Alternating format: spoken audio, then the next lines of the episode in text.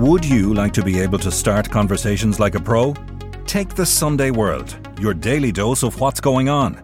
Do not consume the Sunday World if you're involved in a drug cartel, you're a politician with something to hide, or you've appeared on a reality TV show and care about others' opinions. Consume the Sunday World responsibly. Always read the stories, gossip, and commentary. Millions of people have lost weight with personalized plans from Noom, like Evan, who can't stand salads and still lost 50 pounds. Salads, generally, for most people, are the easy button, right? For me, that wasn't an option. I never really was a salad guy. That's just not who I am. But Noom worked for me. Get your personalized plan today at Noom.com. Real Noom user compensated to provide their story. In four weeks, the typical Noom user can expect to lose one to two pounds per week. Individual results may vary. Here's a cool fact a crocodile can't stick out its tongue. Another cool fact you can get short term health insurance for a month or just under a year in some states. United Healthcare short term insurance plans are designed for people who are between jobs, coming off their parents' plan, or turning a side hustle into a full time gig. Underwritten by Golden Rule Insurance Company, they offer flexible, budget friendly coverage with access to a nationwide network of doctors and hospitals. Get more cool facts about United Healthcare short term plans at uh1.com. And so the Ballymun project takes shape as the tower blocks rise above the Dublin skyline. When Halloween came about, I knew it would be a good place to go for bonfires, for revelry. It was advertised as the place to live. One of these bonfires, and a young man came up to me and said, You know, if you want to see what's really going on, follow me. Should be exciting. This should be marvellous. It hasn't turned out like this at all. I was breaking into those blocks for many years as they were being torn down to photograph an empty living room. Three decades after they went up, it looks as though the Ballymun tower blocks may be coming down. I'm Nicola Tallant, and you're listening to Crime World, a podcast about criminals, drugs, and the sins of the underworld in Ireland and across the globe.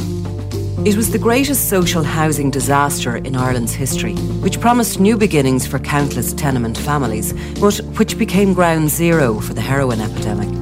When the state ordered the demolition of Ballymun's seven towers to make way for new housing, it hoped to wipe away the mistakes of the past.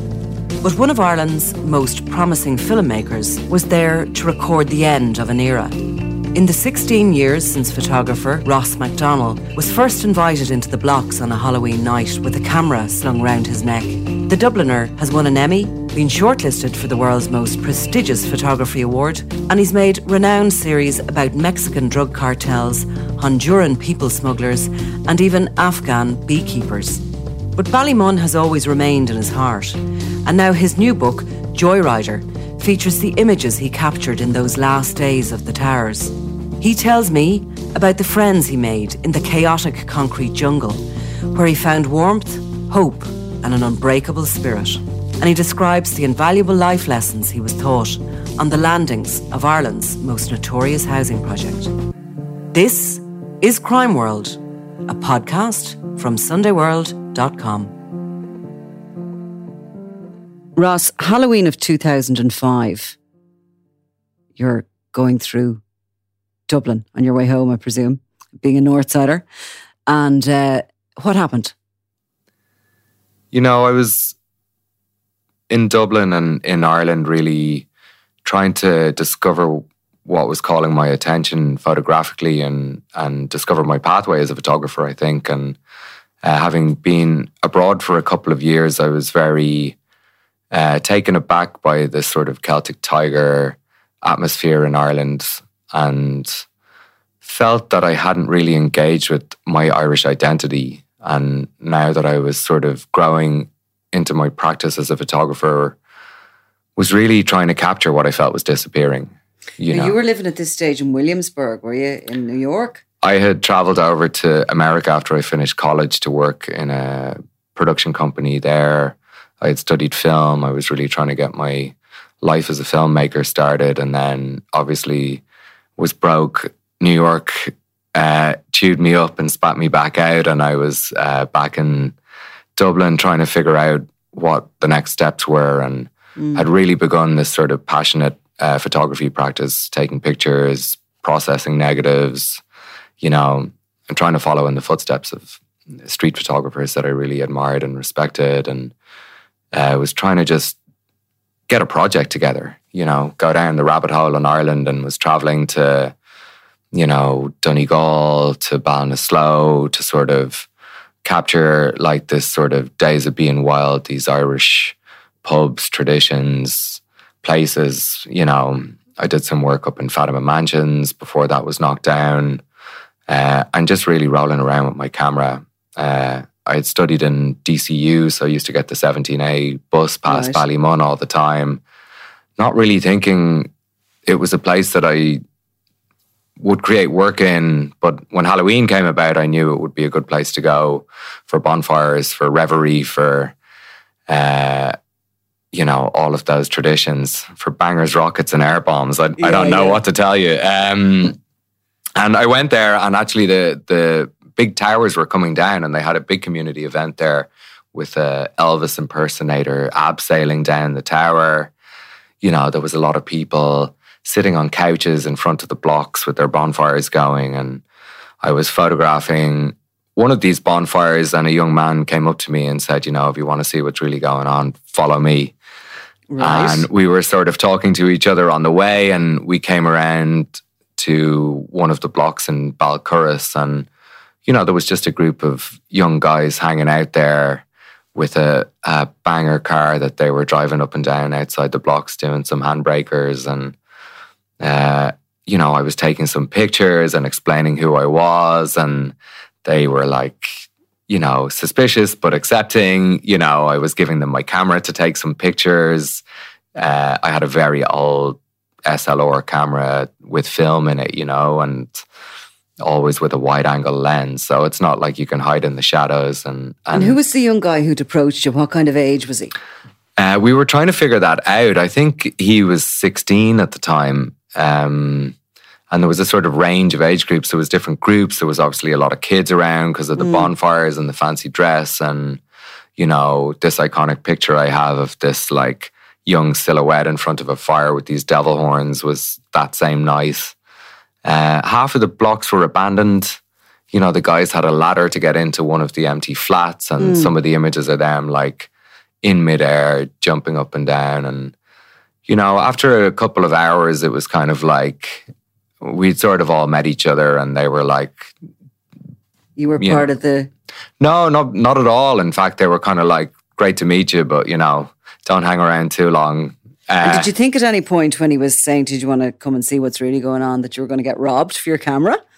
No, I didn't. So I don't think there was. Uh, yeah, this guy just seemed like a really nice kid, and you know, he was curious I, what you were doing. There. He was curious, and I was curious. We yeah. obviously found each other's mutual curiosity. Why anyone would tell me to come up with a camera, uh, especially, was kind of strange. But I think we were talking, and he was like, "You know, this will be fun for you. Yeah, yeah. Don't worry about it." So there was some sort of trust happening there at the get go, and I think it was obviously a very exciting night as a photographer for me to see, like, you know, mm. cars on fire, bonfires. There was something interesting about the atmosphere, and there was a lot of questions. There was a lot of like masculine energy, you know, brio and youth and all that sort of stuff. And I think I got my chemicals together and processed the films and was like, this is incredible, you know. And then went to the mini lab in the Tesco's in Clare Hall to make some like small prints. And the next week, I think I went back up to the same block. There was nobody there. Right. And I was just hanging around for a few hours. And then eventually, like a couple of the guys I'd met the week before, or not even the same bunch of lads that I had remembered, but I had all these prints and uh, sort of just sat there hanging out and giving the guys some prints that I had made. That's like a kind of like a, a thing of friendship, isn't it? When you can give people pictures or when you used to print them out and you could give them over your it's yeah, like, and absolutely. And the conversation today is obviously all about reciprocity and consent mm. and collaboration. And maybe it wasn't so much there. And, you know, obviously that's something that's at the forefront of my mind now that these pictures are collected in a book, you know. Uh, these because these pictures are collected in a book uh, called Joyrider, and it wasn't something that was created in one night in Ballymun. You were went back and back and back over a six year period. We just go back and have a little look at you know what you were coming into there in Ballymun in 2005.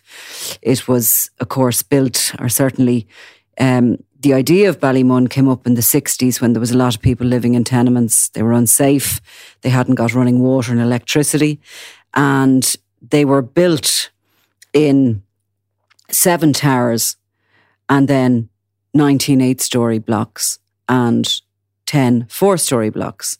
And they were to be the new big part of Dublin, weren't they? I mean, we've both found stories from Ballymun and people would tell you they were all excited to move in. A lot of people were excited to move into Ballymun. They, there was lots of things about those flats that was amazing, but there was a vision that never came off. The facilities around Ballymun were never built, and too many people were put in there with no employment. And obviously, then in the late 70s, early 80s, heroin came in and it was catastrophic on the area. Um, so by the time you're rattling up with your camera, we're into the second generation, really, of that those people that were destroyed by that by that heroin epidemic. So, what are you seeing when you get there? Well, yeah, it's a great history of Ballymun, and and the poet and playwright Dermot Bolger wrote to me once with the best line about Ballymun, you know, 15 stories high and a million stories deep. And it resonates so much. I don't think, honestly, I was really aware uh, that heroin in Dublin was still such a thing. You know, I think I grew up in the 80s and in the 80s and early 90s, obviously, was very aware that there was this huge heroin problem in Ireland. And would consider myself part of the Trainspotting generation of so you know that was my coming of age movie in a way for me so by 2005 6 it wasn't really on my radar that there was still such a hard drugs problem in Dublin again this was the period of the Celtic Tiger and you know for me Ireland was just awash with cocaine I would have said you know that was really when this sort of nouveau riche can't stop partying you know, atmosphere was prevalent in Ireland, I think. Um, and very gradually, you know, it started to be revealed to me that Ballymun was still a real hub for for drugs and drug dealing, um, but not necessarily initially when I met the group of guys that I was photographing. You know, that sort of seemed to grow over the time that I was working there, and came to sort of see these empty blocks uh, as a kind of hub for drug trafficking. You know, people like Peter McVerry were still very active in the community, running rehab centers, sometimes with dealers outside his door as he was trying to bring addicts in and treat them. And, you know, his work is incredible, obviously. But it was a kind of slow reveal to me mm. and still shocking to me how many people in Ireland are still locked in that cycle, you know. What's the response to it, I suppose, is the question, you know. Are we locking up street level dealers? Are they really the bad guys here? You know, like to me, this is like such low hanging fruit that we're criminalizing these young men who are being sucked into like really small time drug dealing and the sort of activities that I photographed in the book to me are transgressive rather than like uh, they're not the perpetrators of the sort of organization of of this drugs transshipment in Ireland. So like that would be the so question. So tell us about this group of teenagers mm. and um, how did they what did they start to reveal and and how long did it take for them to sort of begin to trust you did you you say you weren't really part of their pack in the beginning did you become that yeah you know the young man i met uh, at the start of that adventure really became like a friend you know and this group of guys became friends and i think it was this act of joyriding and this sort of mad max atmosphere that was out there you know it's one of these places as a documentarian it's very difficult to chase people who are on the move and make a film about them or follow them as a photographer. It's very difficult to track a moving target in a way, you know. And of all the work I've done, the most successful projects have been when you really connect with someone who's in a place that you know something is going to, someone's going to be there, something might happen, whether that's beekeepers, whether that's joyriders, whether that's opium producers in Mexico. You know, if someone's in a fixed location, there's a world there that's surrounded. And I think I was just drawn to this sort of backdrop of these empty blocks, these cars, and this sort of wildness that I had been looking for originally. You know, I don't think I was really sort of zeroed in on this transition, this coming of age story that this group was going through. This is a friend group who remain close friends today and have largely grown up and said, that's not a life for me. Mm. You know, I want to be a productive member of society. They've met wives and partners who have restructured their lives into family men. And largely, I'm super proud of all of them, you know. Uh, and I think that particular moment in time, you know, you sort of say, this is a product of the environment. So, you know, this book is very much for me reflecting on the government structure. You know, you talked about this utopian society, this Le Corbusier future city that Ballymun was supposed to be. And, you know, very quickly you see, like you said, this lack of infrastructure, this lack of amenities, you know, the promises that were made and not kept. And in fact, when you look at the history of Ballymun, you see the government then came up with these ideas like the surrender grant, where people were given money to move out of their home and more vulnerable populations were moved in from outside Ballymun. That to me is a really shocking kind of indictment of what was happening with social housing out there to say, okay, this place is lost to us. Let's place other people who are lost in that environment, knowing that things would not improve, you know? So these kids would have been born in the late 80s, early 90s, and they really would have been, you know, uh, the second generation. So their parents may have been born in Ballymun in those towers. So they would have maybe had grandparents who came in when those towers were first built with all their hopes and dreams. So they were kind of the generation that was failed that you were seeing coming into their teenage years, 16, 17, and they were heading towards adulthood. And what was their life like and how different was it, I suppose, maybe from yours? Good point. Yeah. I mean, I'm just a very middle class person, you know. I was so fortunate in the upbringing I had to have been given the freedom to go to college and sort of pursue my evolving hopes as a photographer, as a filmmaker, you know. Uh, my mother's Scottish and I didn't really grow up as a Catholic in Ireland, which was kind of an outlier place to be.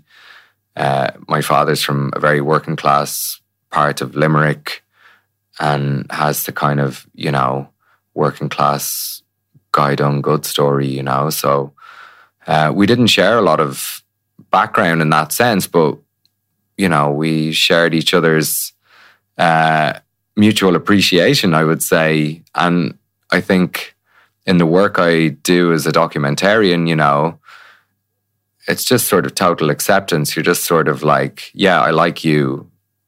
You know, we can share space together. You know, you want people to be the narrators of their own story. So it's like you're stepping in amongst them.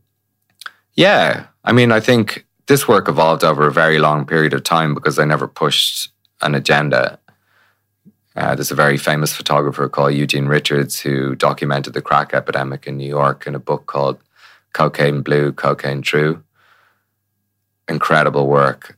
Work that I never understood how a photographer could be so close to people making pictures. A huge inspiration. I used to look at his pictures before going to Ballymun. And people often ask him, How do you make this work? You know, and he, the answer is always, You just have to be very good at hanging out that's your primary job, you know? And little by little, things would happen. You know, I would go to Ballymun and meet this group of guys, and every time almost I would be there, the response would be, you want to see what you missed yesterday? It was mental, you know? so there's like, at some points, it was frustrating. I would be like, I should just move into one of these empty flats for a month, and I would see. Did like, you consider that? I did, of course, yeah. And it was like, you know, that would be the thing to do. And there was always a fine line. You know, there's a whole massive network of people who aren't in any of these pictures, who mm. I know as well as the people who are in the pictures. You know, who became people that were more comfortable being photographed or understood what I was doing. You know, un, understood my curiosity and accepted that, and and this sort of, you know, yeah, this practice we and had what together. does life look like for them in, in Ballymun at that point? And we can see them see it through your pictures. There's Mm. drug dealing, there's joyriding, obviously. The flats are vacating. Some of them they, have they started demolishing yeah, very much so. Yeah, Yeah. So, you know, it looks grim. There's a grimness to it, but at the same time, you can see the sort of the fun uh, that they're having because they are having a bit of craic, aren't they? They are. And, you know, I see a lot of these acts that as flight, as this sense of freedom, as this sort of, you know, reclaiming of the space in a way. You know, these are places that they grew up in and suddenly they have access to the whole thing, you know. Uh, like I say, these places were left to the end game and suddenly this is a group of young guys who are saying, okay, this is ours now. You know, we're taking this back. Uh, there was guys out there who would climb the outside balconies all the way to the roof. You know, you have guys who got their hands on like industrial saws from the nearby building sites and they were able to break into whatever flats. And, you know, they were there, the whole block was their living room at a certain point, you know, and and then if they got bored of it, they could burn it or destroy it, you know. It was uh it was yeah, a real sense of freedom. And I think as the book has come together, this resonates into Irish society now. We're in the midst of this massive housing crisis and the cyclical failure of the government in Ballymun related to housing is now kind of writ large nationwide. Everyone wants a sense of place now. Everyone wants a home. Everyone wants to feel free in their home, in their place. And there's a massive issue in governmental policy. You know, we're building all these houses or hotels or whatever now. And most of us can sense that we're going down the same path again somehow, you know? So I felt like bringing the book together, there was only ever 20 or 25 pictures published, you know, in the New York Times and Argentina and Chile and Brazil and Russia. These pictures sort of resonated around the world when they were first published, but only ever these kind of iconic pictures of Mm. cars on fire and this sort of low level criminality happening. But as the book came together, it became very much about this image that's in the book now. Don't be using us to get new houses. And then you sort of see that as a throw into this, you know, okay, this environmental project, you know, this psychogeographic, you know, what happens when you have an environment like this? What's the product of that environment? And that became really the challenge of the book. How many pictures you put in the book? I think there's 62 altogether, about 120 pages. Still, that pictures from that first night. Still, the pictures from the first night, yeah, they became the like bedrock of it, you know. Uh, and maybe that says something about my own excitement as a photographer, you know, just to sort of see those cinematic images, like to try and, you know, be allegorical with this work. You know, you're seeing pictures that are documentary pictures. They happen in front of the camera, but also they're like exploding out of the frame. You know, there's like these uh, brilliant compositions and brilliant moments, and like the energy that's coursing through those pictures is palpable. You know. And what sort of, um, I mean, there's some, certainly some of the pictures I've seen involved them cutting up cocaine and maybe making up deals and stuff. Was there a lot of drug dealing you were seeing out there, or was that something that was just going on as a normal thing? Nobody would look twice at it. very much in the background, I think, you know, and then over a long, long period of time, I was just very blissfully ignorant about it, you know. I think drug dealing at the street level like that happens in handshakes and happens in, you know, hands going into pockets and rapid exchanges and flashes, you know. It's not like you're seeing you know, cars coming in full of. I don't know what the image would be from a movie that people can relate to who are listening to this. But I think, you know, drug dealing for anyone, whether you're a, an addict or whether you're going out to a club on the weekend, is very much like a quick handoff and away you go. You know, no one wants to linger and be like, here's all the drugs. Over time, I came to realize that crack cocaine was becoming a, a thing in Ireland. Methamphetamine was becoming a thing in Ireland. Heroin obviously was there. And I think most of the people who were in Ballymun on hard drugs at that time were just struggling, you know. Mm. I think that transition from heroin, where people can maybe, you know, fix a couple of times a day to crack cocaine, where you need to smoke like 30 rocks a day, you know, you can go and be smoking rocks every hour, you know. Mm. It's like a kind of dealer's uh, candy store, crack cocaine. Um, and then the mix of all those things as well, you know. So I don't think I was ever in there with my camera trying to be like, this is sensationalist. Mm-hmm. Uh, and obviously, there was still this car culture happening in the background. So it was a real mix. And I think I felt a certain reluctance, honestly, when there was this like drug storyline coming. You know, some of these blocks were shooting galleries at the time. I had been to Afghanistan and, you know, being in opium fields, seeing, you know, tons and tons of heroin and precursor and everything being burned. I'd been in shooting galleries in Kabul with thousands of heroin addicts fixing. And there was almost this reluctance to sort of uh, be a voyeur to that side of things. You know, these young guys were supplying people with drugs every day. It was happening. There's needles and arms. There's lives being destroyed. I could see, you know, beautiful, fresh faced people coming to these blocks. And a year later, I'd meet them and you could see them in the grip of addiction, you know? And there's a tragedy to that that I don't know if I wanted to really uh, focus my work on as a photographer or a filmmaker. Probably get sucked in just to that. You know, as a photographer or a filmmaker, you want to cover everything and have the option afterwards. And I think I began self editing in a way to not necessarily focus on that. I knew what that looked like, you mm. know, and I didn't feel like that was what this project was about.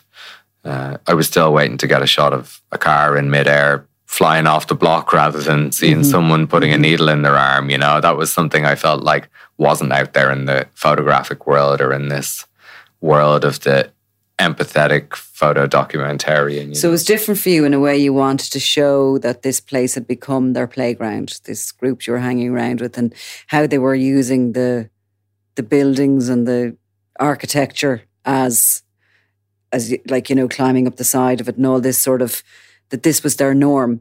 Mm. These were obviously a group of guys that were going to go somewhere in life, though, weren't they? Very much so. You know, I think just the attitude and the sort of brio that I felt off them and having known them all for 15 years now, you know, I think they're very much looking back on this moment in time saying, I'm so glad that wasn't my life, that I found a turning point and that I was motivated to get out of that game and and you know that's still happening somewhere everywhere in the world. You know, these pictures resonate around the world because that moment in time is happening right now somewhere, you know. So people relate to that moment in youth culture in a way. And the pictures became kind of more recognized as youth culture, sort of street culture pictures than they did mm-hmm. as hard reportage. You know, they're not news photographs. They're not an expose. They're not a treatise on drugs and, and drug dealing. They're like this sort of mix of relatable youth culture and that moment in time. And of course, the blocks are completely gone now. And what's out there in Ballymun is um, home to many and just a very different looking place, isn't it? If anybody who's knew Ballymun before and now, it's it's it's it's just like it's on a different planet nearly. It's very unusual to go through there and and think about that roundabout and and the towers and just the beauty of the place in a way, the harsh beauty of it, but just those lines of those long, long blocks and the balconies and the geometry of the place.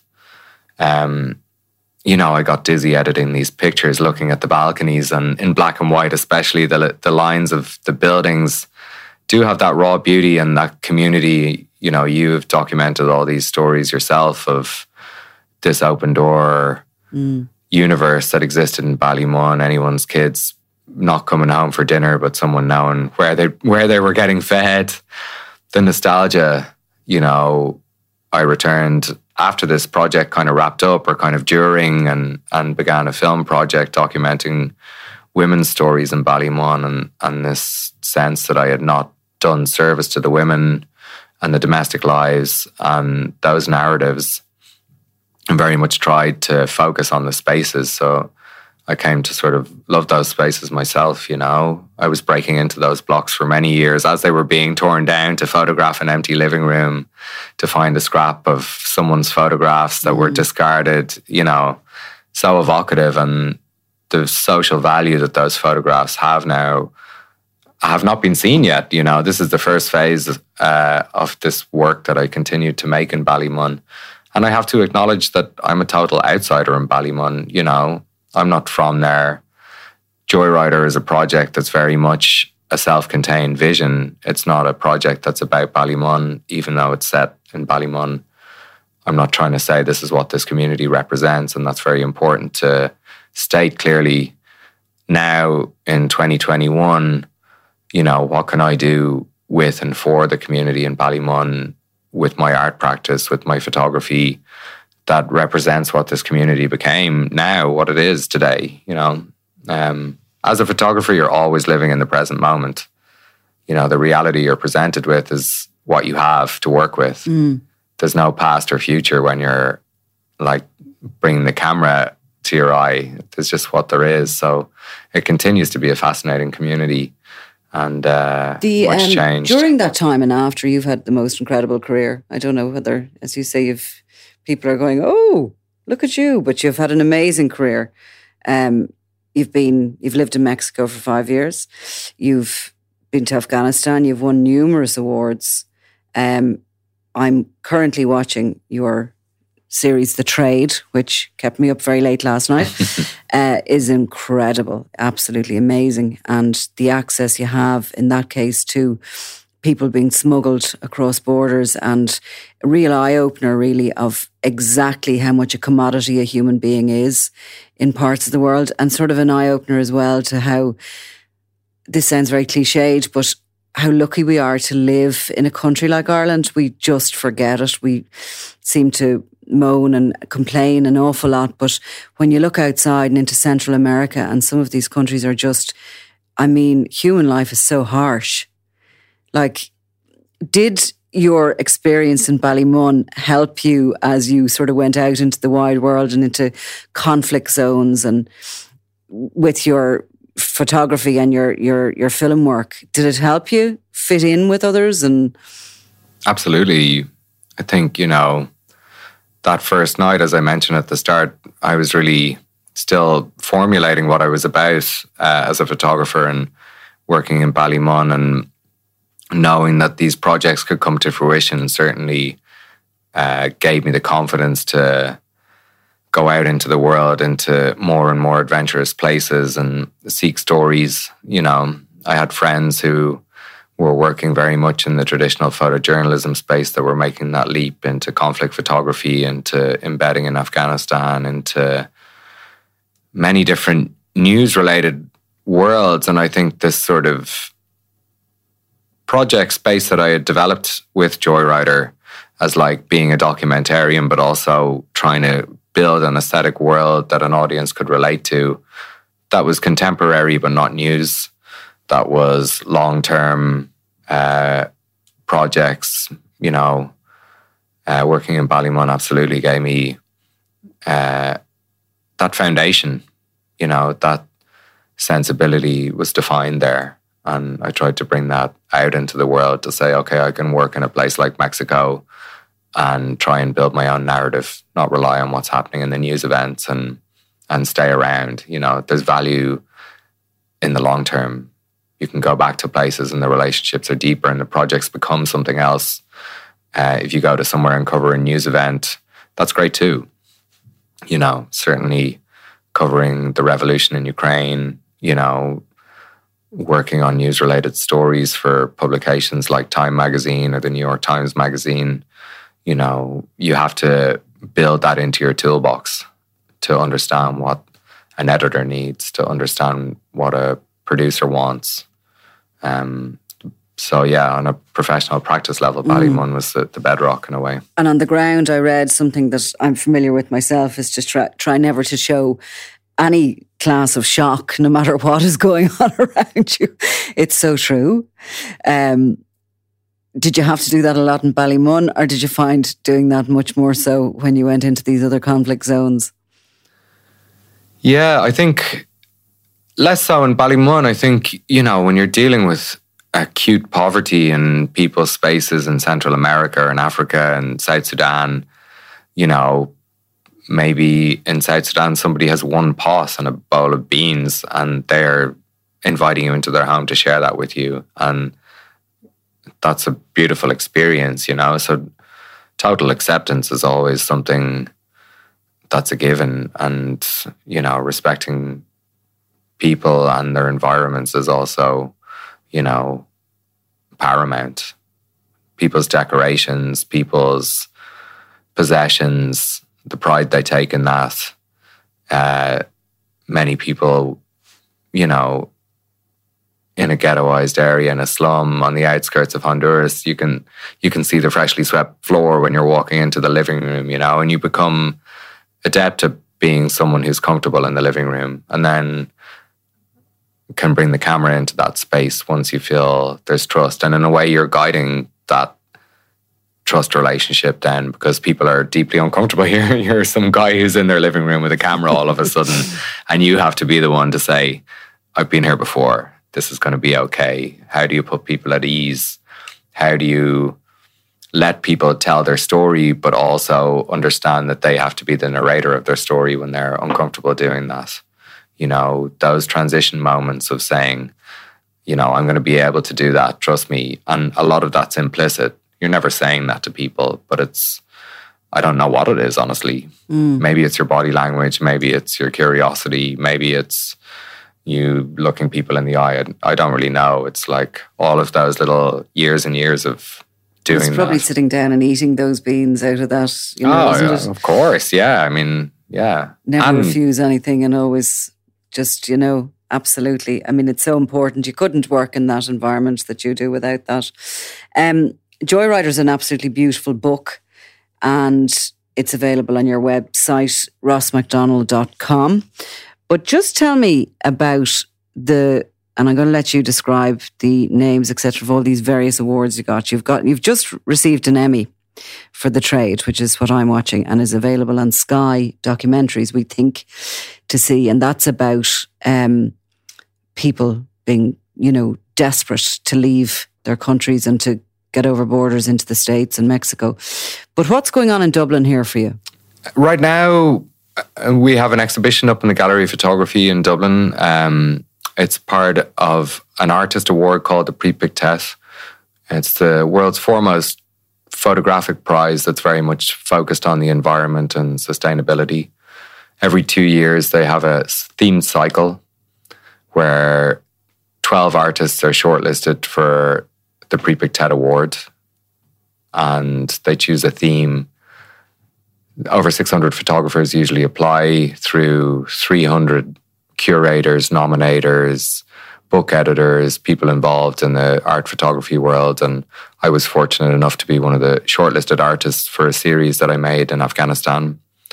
Uh, the series is uh, kind of typographies, I would call them. It's a series of images that I found in a hospital in Jalalabad of prosthetic limbs that people in the villages who'd lost legs in Afghanistan from landmines, from generations of conflict, uh, and had so few resources that they basically made their own prosthetic legs uh, to get by in life. And after many years of using these legs, they eventually traveled to this hospital, an orthopedic hospital in Jalalabad, where they were fitted for a proper prosthetic leg that fitted them. And the doctors in this hospital kept these handmade objects and created a gallery of them hanging on the hospital walls. One of these limbs apparently is even made from the tube of a fired RPG, a rocket propelled grenade. Some of them are made out of pieces of wood. Some of them are hand painted for children Some of them are like lumps of metal and leather and old flip flops that have been adapted as their as their fake leg, basically, you know. Um, and I heard about these legs while I was working in this hospital in the ICRC in Kabul. One of the staff there, while I was photographing, all of the staff members are amputees in the ICRC hospital in Kabul. Uh, so all of them have shared this experience of losing a limb and fit these patients who come in for, for a new leg or arm. And one of them mentioned these improvised limbs to me. And a couple of days later, I traveled there with my producer and fixer, Kareem Sharifi, who was recently granted asylum in Ireland after the Taliban uh, took over the country. Mm-hmm. So yeah, that exhibition is up just now. There's some wonderful work by another Irish photographer, Ivor Prickett from Mosul. He covered the uh, fall of the caliphate uh, by ISIS. Uh, Joana Choumali was eventually awarded the Prix Pictet for work she did after a terrorist attack in Adjiban, the capital of Cote d'Ivoire. Uh, there's another photographer, Gideon Mendel, who covered the revolutions in South Africa. Uh, overall, I would say it's a very Super diverse exhibition. and incredible exhibition mm. to check out in Meeting House Square in Temple Bar. And the book Joyrider is for sale there as well as on the yes, website. please come buy the book That's in the bookshop. Yeah. I have to just go and see the exhibition now. But I mean, amazing work. Look, absolutely fantastic. And amazing that you've done all that and yet you're still drawn back to your hometown. Yeah. And to your, maybe your adopted hometown of Ballymun. I hope so. Well, you know, to anyone listening from Ballymun, please get in touch. Tell us your stories. Ross McDonnell, thank you very much. Thank you.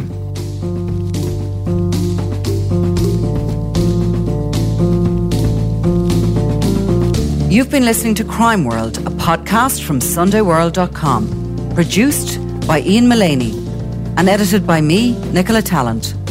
If you like the podcast and love true crime, why not download the free SundayWorld.com app for lots more stories from Ireland and across the globe.